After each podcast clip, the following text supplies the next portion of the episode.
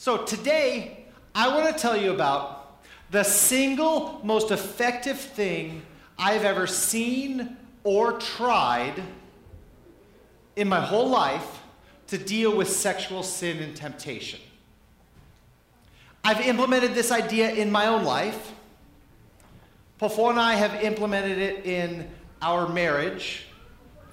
And I've taught this to others, ranging from youth to young adults to married couples. Nothing I've seen or tried in 35 years of being a Christian even comes close to this. And it's something called guardrails. Now, I didn't come up with this idea. This idea came out of an Andy, an Andy Stanley sermon series from about 10 years ago. And I was so struck by it, it's been with me ever since. Now, we've all seen guardrails. You know, those metal barriers along the road. Here's their official definition they are a system designed to keep vehicles from straying into dangerous or off limit areas.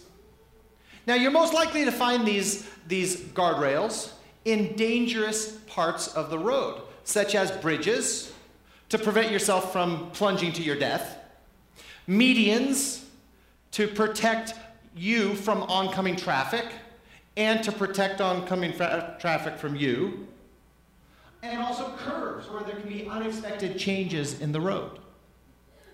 And see, guardrails do two things they direct and protect. They direct and protect. They direct us toward safe areas and protect us from dangerous ones. The other interesting thing about guardrails is where they are placed. You see, guardrails are never placed in the danger zone. Guardrails are always placed in the safety zone, a few feet away from danger.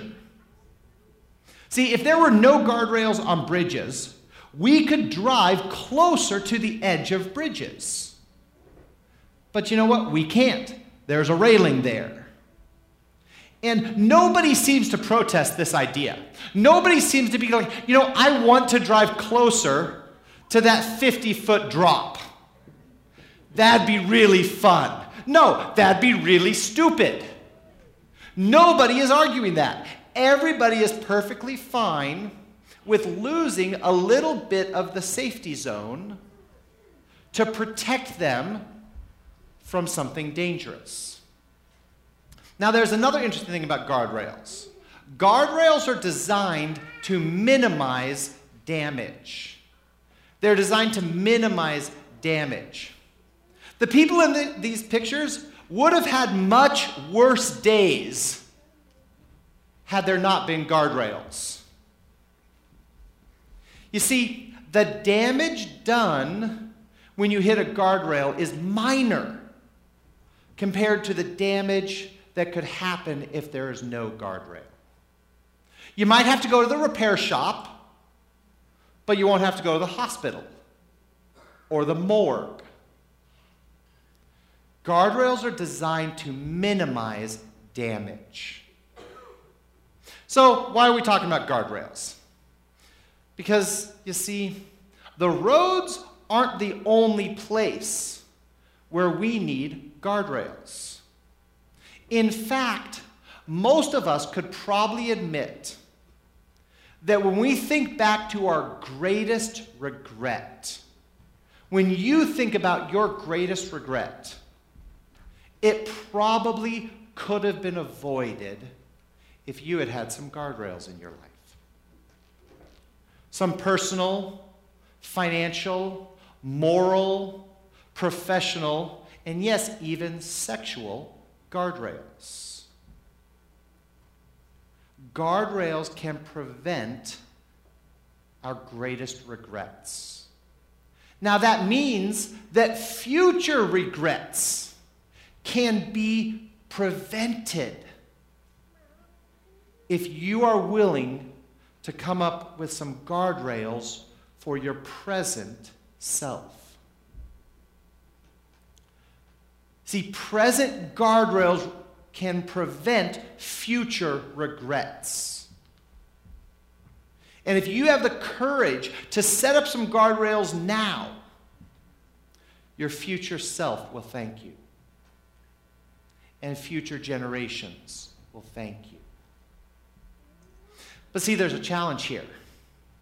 The challenge is that modern culture doesn't really encourage guardrails. Some of your friends, family, coworkers, they might even push back on you. They might even push back on some of your guardrails. They might even pressure you and mock you for them. And you know this is true if you've ever been to a Hmong party not wanting to drink when everybody else is drinking. You know that people will push against your guardrails. And that's the challenge. They're hard, but they're worth it because your future self will thank you. So, guardrails direct and protect.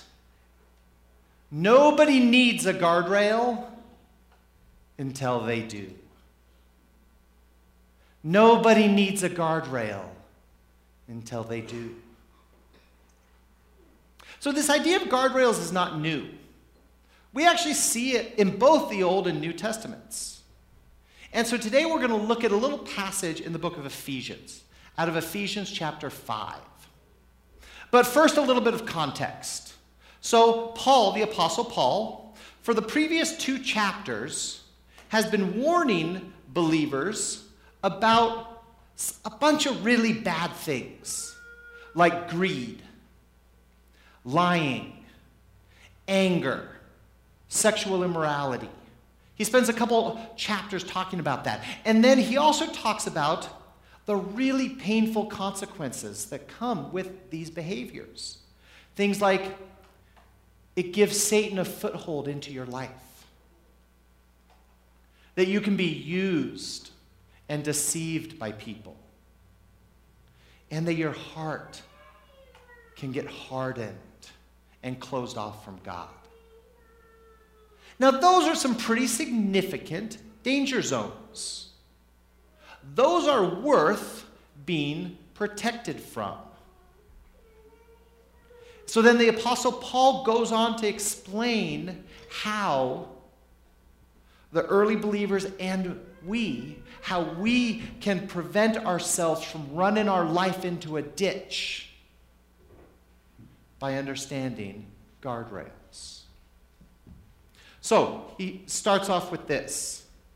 Be very careful then how you live, not as unwise, but as wise, making the most of every opportunity, because the days are evil. Therefore, do not be foolish, but understand what the Lord's will is. So he begins with be careful how you live. Or, as tr- some translations put it, be careful how you walk. Now, if you have a big dog and a small yard, you know exactly what Paul is saying. Watch your step because there are doggy landmines all around you. That's what he's saying. Watch your step because life is kind of like that. These days are evil. There are so many ways that you could run your life into a ditch. There are so many ways where you can run your career, your marriage, your family into a ditch. These days are dangerous. You need to watch how you live, watch where you step. And notice how wisdom is the framework for doing this. He says, Be wise. Don't be unwise. Don't be foolish. He doesn't say live by accomplishment. He doesn't say live by enjoyment. He doesn't even say live by love. He says live by wisdom.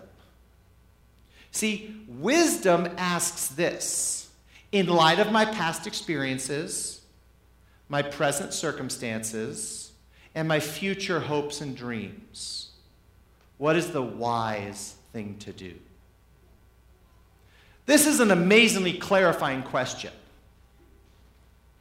You might be able to debate in your head what's right and wrong, but what's wise is usually very clear and very obvious. And in light of your past experiences, your present circumstance, and future hopes and dreams, what is the wise thing to do? See, wisdom is how you make the most of every opportunity. Wisdom is how you avoid making foolish decisions. Wisdom is how you'll understand what God's will is in your life. So then he gives a guardrail. He gives a guardrail example of this. See, remember that the guardrail is one thing that keeps you from another much worse thing. And that's what he says. So next he says, Do not get drunk on wine, which leads to, I'll just pause there. Do not get drunk on wine, which leads to, excuse me.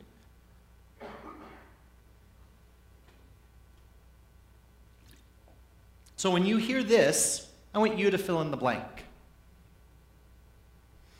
Do not get drunk, which leads to. What comes to mind? Anything come to mind? Anyone come to mind? Do you know anyone, maybe even you, who would have benefited from a guardrail, do not get drunk? Do you have any experiences in your own life that could have been avoided? Regrets that could have been avoided if you had had a guardrail? Do not get drunk. See, it's not, it's not just a fun night out. It starts out as a fun night out until someone gets punched in the face, until someone wrecks a car until someone realizes that all their friends have stopped drinking, but they can't. It's a fun night out until it's not anymore. Now, before we move on, I want to say one more thing about drinking.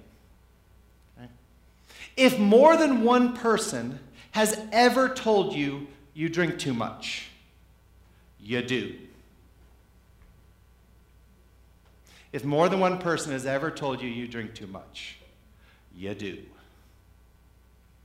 You do. Now let's get back to Paul. That got really heavy there for a moment. So here's how the, here's how the Apostle Paul fills in that blank. Do not get drunk on wine, which leads to, a word we never use anymore, debauchery. Now, debauchery is a word, it means living recklessly, without concern for consequences.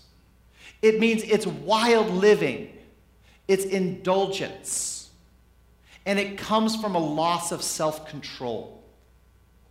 That can be alcohol, lust, greed, anger, power, food, whatever. But fundamentally, debauchery comes out of a loss of self control. And see, this is exactly why guardrails are so important. The guardrails protect us from handing over control of our lives to someone or something else destructive.